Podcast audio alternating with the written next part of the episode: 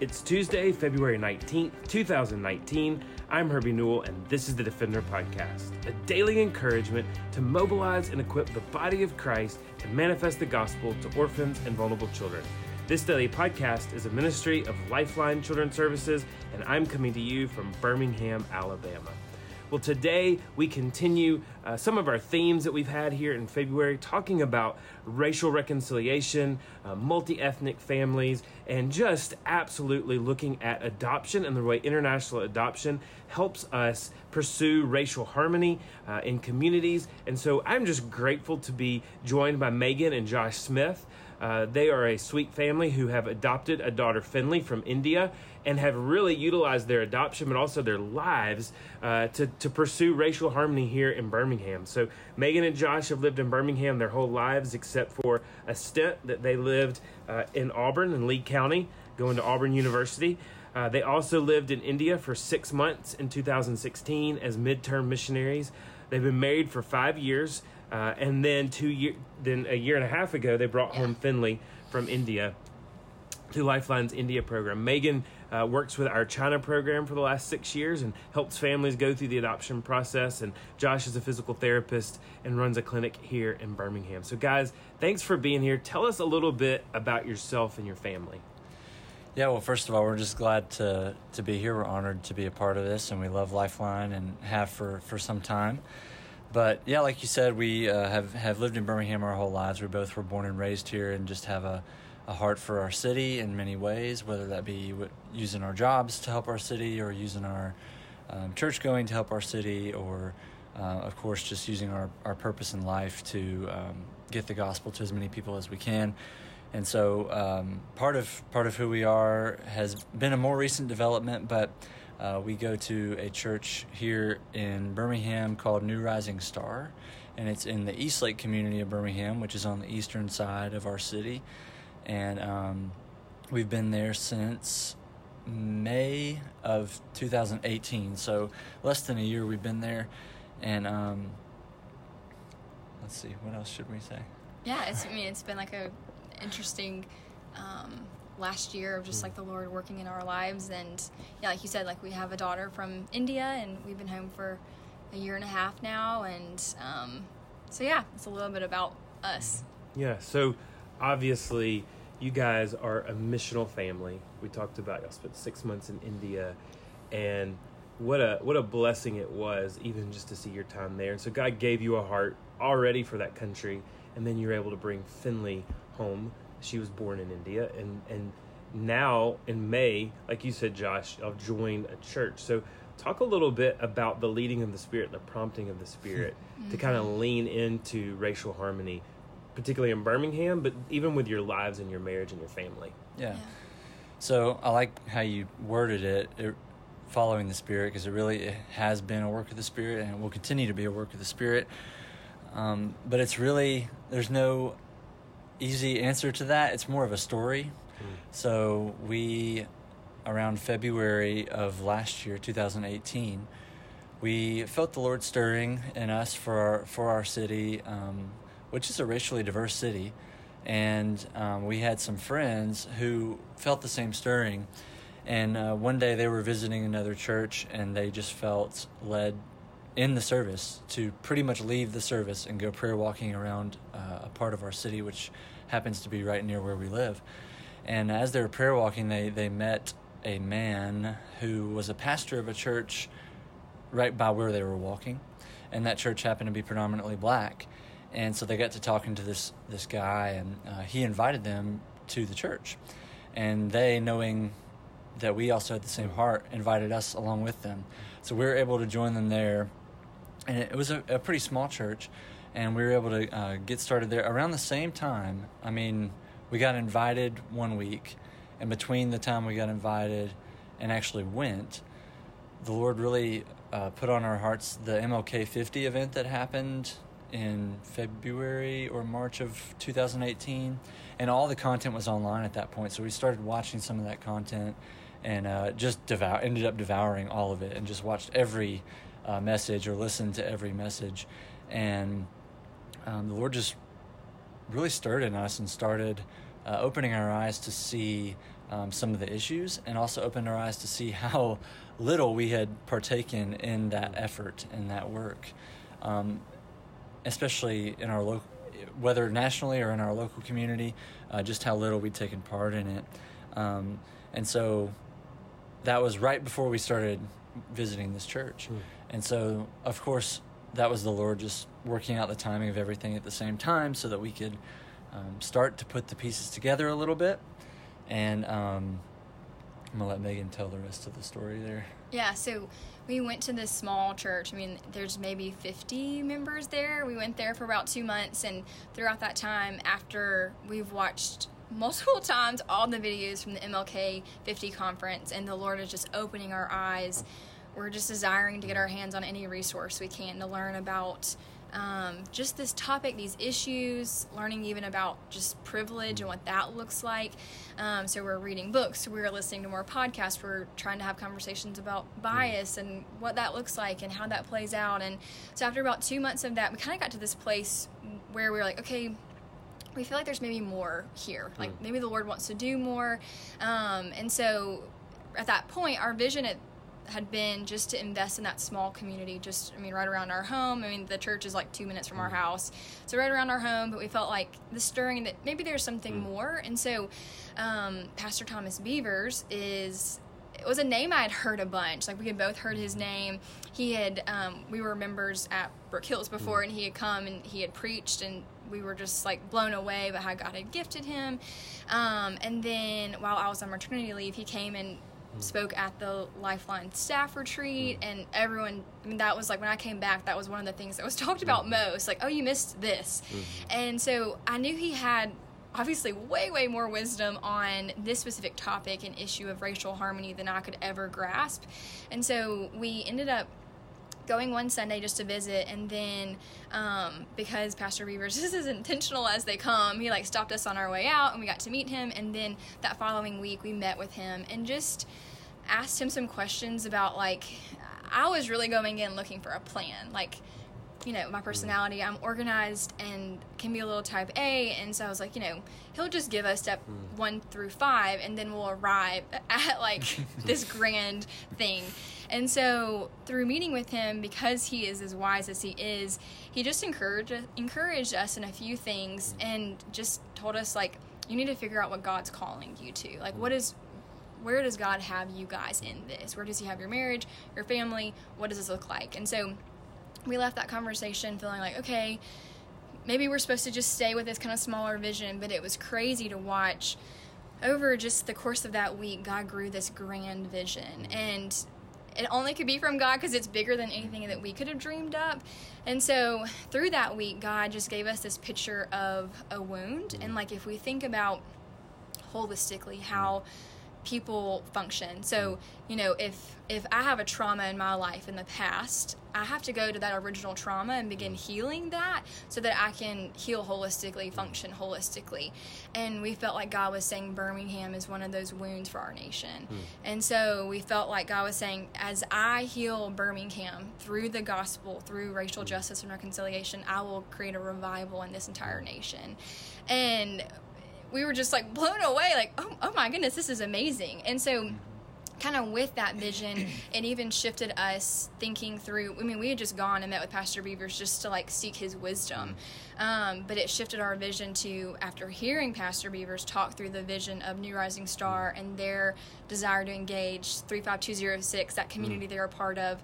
Um, we just just started to see all these pieces kind of line up of everything we've been learning, and then God painted this big vision, and then it was like, okay, I think God's calling us to be a part of New Rising Star to reach Birmingham in a way that if we just stay in our in our little community, which we love and is wonderful, um, and there was you know nothing wrong with with that, but if we come and we're a part of New Rising Star because of the way the church dynamics are, there are people from all over Birmingham who are part of this church. And so as we come in and join the efforts and we're encouraged and they're encouraged to go out and to share the gospel and we're doing this together as brothers and sisters in Christ, like we're going to see Birmingham reached hmm. in really big ways. And so we were just like astonished like wow this is a beautiful vision. Like i, I love it. It's amazing. It's huge. And then I kind of got to the point where I was like, okay, so God's given us this vision. Like, now what? Mm. Like, because again, I love a good plan.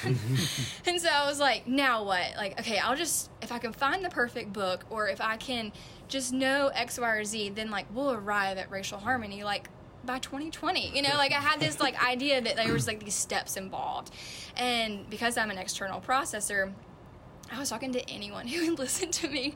Like, here's what I'm learning about this. What do you think? Or I thought about this. What do you think?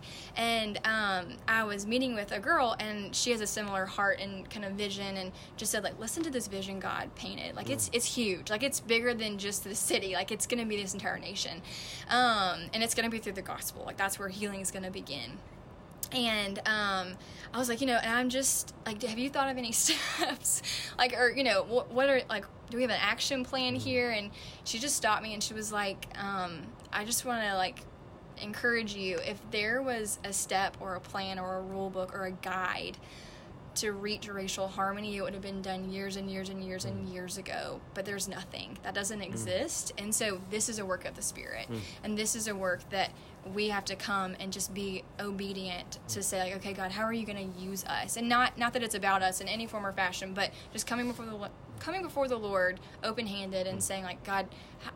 What do you have here? And knowing that it's His timing, it's His work, and we're just, I mean, it's kind of like with the big picture of the gospel, like we just show up and we just share the good mm. news of Jesus and like he does the work, he does mm-hmm. the timing, he does the growth, like that's of him. Um, and so honestly, that was really freeing for me just to be reminded because of my personality that this work mm. doesn't sit in my lap. Like this responsibility isn't on me. Am i responsible to be obedient to to seek what god's heart is? Yes. Mm. God's heart is racial harmony. God's heart is racial justice and reconciliation. But I'm not responsible for making this happen because it's only a work of the Spirit. And um, I think that's encouraging because this work is messy mm-hmm. because we live in such a broken world. And so it's really encouraging just to be able to say, okay, when I get discouraged or I feel like I'm not mm-hmm. sure what we're doing next, like I don't have to know what comes next because the creator of the universe does. And like that alone is enough. Mm-hmm. So, yeah, that's Yeah. kind of a long story, but. And to, just to finish off that, and I think we'll get to this a little more in some later questions, but one thing I like to do is cast a vision. So anytime we're doing, we've been um, just blessed enough to receive some training on evangelism, whether it be for our overseas stuff or just local stuff. And um, so now, whenever we're training or talking about something like this, I like to cast vision for people. So the, the thing I like to, to think about is, uh, you know, thinking about reaching the whole world is daunting, but I mean, think about Acts, uh, what is it, Acts 2 and Pentecost happened and 3,000 people were saved in one day. And then it says there, and then more were added to their number day after day after day. And that's how we reach the world. And um, so if you're, if you're thinking about evangelism or taking that step out on evangelism, it's like, you know, why not us? Like, why can't it be us? Because who, who starts a change or starts a revival? Because we have, if you're a believer, we have the power of the Holy Spirit. That's all you need, and it's it's His power, it's His message, uh, and the and His boldness that He's giving to you to open your mouth. And so it's the same with with this, um, whether it be race relations in the church or in the community or in our nation. Why not us? Why can't we start the change? You in your local community, uh, or us and ours. Um, that's what it's going to take. Just people, all you know, tons of people thinking, well, "Hey, why not? Why can't I be part of the change right now?" And so, um, our story isn't done, and um, and there's a grander vision. I think we'll talk about in a minute, but. Um, you know, I, I want people to think, why can't it be you? Why can't you be part of a movement like that? Yeah. Amen. And so much that you said, so so much richness that both of you've talked about. And obviously a work of the Holy Spirit, the Holy Spirit in us. And I think one of the things that just even even follow up, like talk about some of the challenges that you face and you are facing really when the tables are turned upside down. You talked mm-hmm. about coming from, you know, a place of privilege mm-hmm. where you were the, the majority and now you're in the minority. And what are challenges that that bring and and even how did your adoption prepare you for some of those challenges and living in India for 6 months as well Yeah. where you were obviously a minority. How have those experiences even shaped and played a role in helping you through these challenges and and and some of the things you're facing now? Yeah. Well, I think we could start that off by talking about how our time in India maybe prepared us a little bit for this. Um, so, in moving overseas to India for six months, um, we had other options we could have done. We didn't have to, to go over there, but um, God just had pushed us so clearly towards that. We, we really didn't have a choice not to go. And so, um, going uh, to India, obviously moving overseas, uh, totally different culture, different majority language, different majority Mm. religion, um, even skin color. So we kind of stepped from our comfort uh, all the way into something totally new, and even just something new, even within a. Um, if you forget the overseas and you forget the different language and you forget the different religion, even just moving to a new place is enough. But that was a an uncomfortable thing to do. Um, and of course, we, we could not have done that without the Holy Spirit leading us and giving us just a rock solid belief that that was exactly what He wanted us to do. But being in scenarios and quirky situations or whatever over there that were totally different, um, uncomfortable, and just learning, hey, this is, I know this is where the Lord has me. I'm just going to ride with this. and I don't have to be comfortable. Mm. I don't have to be in my element. I don't have to be um, uh, the majority or the, the one with control over the situation or whatever. And that happened, I mean, on the daily in India. So that was a preparation, I think, for, I think that was a grander scale, but a preparation for some moments here in the work, part of the work that the Lord has us doing now, that you're going to be uncomfortable Mm. with. You're stepping out into something that's not what you were raised Mm. doing or not um, the type of custom or tradition that you've always done. And so I think just speaking to the early part of that, I think that's how India prepared us for uh, some of the, some of the work that we're doing now. Yeah. And so it's interesting because being a minority in India feels very different than Mm. being a minority Mhm. in America. Because while we were mi- the minority in culture and language and the color of our skin, um, Westerners are re- are like not revered, but they're um, Celebrated. they're celebrated Mm. in, in in India, at least in the city we were a part Mm. of. Um, so there was never any like oppression Mm. or even like injustice felt. Um, so that was what was interesting is we got to have you know like half a year of experiencing what it feels like to kind of stand out like because of the color of your skin, but. Um, I don't know that we really felt and experienced the minority experience like we did stepping into the last year of our lives. Um, and so that's what was really interesting is it's it's so crazy how God has almost with our adoption, it was more of a catalyst for a minority experience than it was even just this like you know, we adopted from India and so we feel called to do what Mm. we're doing right this minute. Like it it flowed for sure. Um and there's so much involved in wanting to have a minority experience because that is what our daughter will experience every day of her life uh, and so that's a huge part for us is wanting to dive into those things and um, and you were kind of talking about some of the challenges. That's one thing that i think because i've come from a place of privilege that i haven't understood and i won't ever fully understand. So i never want it ever to sound like and we you know go on sundays and go to different community events and we're the minority by the color of our skin and culture but and so we totally get it because that's Mhm. we would never claim that.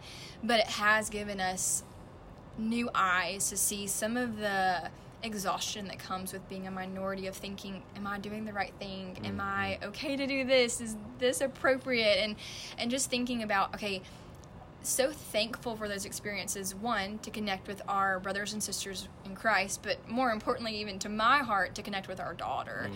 That as she gets older and she's able to express some of that maybe frustration of what it feels like to be a mm. minority day in and day out. Mm-hmm. Um, some of the just even hurts or mm. the heartache or the oppression that she might feel while i can't fully understand it's given me more of a, of a box to be able to have that conversation and to be able to encourage her. And just the bigger picture of, of the gospel validate those feelings acknowledge them sit there with her in them but also just be reminded of just kind of this grand vision of of god's you know love for all people and on and and not to minimize uh, an experience by any means but just to be able to sit there with mm. her in that. So i think mm. it's um and in experiencing kind of what that minority experience feels like, it is a catalyst as well into mm. wanting to continue to pursue racial harmony, racial justice, reconciliation, because I know that the creator of the universe longs for there just to be a sense of peace wherever we go and not to have this tension that can be felt in the minority experience. And so um, yeah it's just a continued catalyst of like this is what god's vision is like revelation 7 9 like that's it. So um, anyways yeah that's Yeah. a little bit about how those things are kind of tied together. And even thinking of, of the word, you think of uh, when Peter was asked to go to Cornelius' house and he had fear and trepidation. Um, here is this Jew going in the home of a Gentile. And unfortunately, a lot of times in America, we have almost made being white like being a Jewish citizen that we see in the Bible, and everyone else is a Gentile. Um, and so it's hard. Sometimes it's stepping out in faith. But I guess even as we kind of close, talk about is it worth it? Why is seeking racial unity and reconciliation? Why is it worth it? yeah Yeah, so Megan briefly just mentioned um, why it's worth it, and that's um, because this is where all of history is headed. So she mentioned Revelation 7, 9, and 10, which um, says, you know, Behold, I saw a great multitude worshiping the Lord, and they were from every tribe, tongue, and nation. And so that, if we're a believer and we believe the Bible, um, it's inevitable. That's where we're headed. And uh, also, to go back to the beginning, when God created all things, and He, he gave a, uh, th- this ability for genetics to, to take its course and um, have um, all different skin colors and um, um, everything like that. He created all that. And then knowing in Revelation 7, that's where all of history is headed. It's, it's bookended. uh, The Lord is the Lord's doing. The whole thing is rigged, Mhm. right? So that's where we're headed. And if we want to see Christ come back, of course, and we want to see this vision from Revelation come uh, to pass, and it's going to, um, but we're longing for that day, then don't we want to make heaven, uh, don't we want to make now look like what we see in Revelation that it's going to be like? Um, so I want to work towards making our experience here on earth as glorifying to God and as much like heaven as we can. And if we know that heaven is going to be people of every tribe, tongue, and, and nation worshiping the Lord all together, then that's what I want. And so, is it worth it? The answer is absolutely yes, because um, as we've already talked about, the Spirit's going with us, the Spirit's growing us as we go.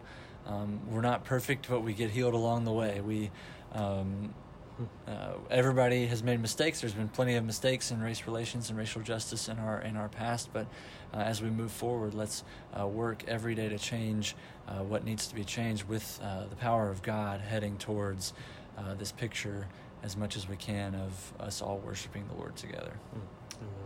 yeah Well, gr- guys, so grateful for the way that you are pursuing racial harmony and racial reconciliation with your family. Um, one, the way that Finley has been a catalyst for that. What a mm-hmm. what a beautiful picture of that. And really, as as as we're called intercountry adoption, to remember that it's bigger than just bringing a child into our home, mm-hmm. but that it alters who we are. Just in the way that any child that comes in our home alters our family, and we mm-hmm. make sacrifices, and we we think differently, we act differently as parents. Just grateful for the Holy Spirit's work in this, and and know that we will pray uh, with your family as y'all continue to seek this racial harmony. So thanks for joining us and sharing all of this story.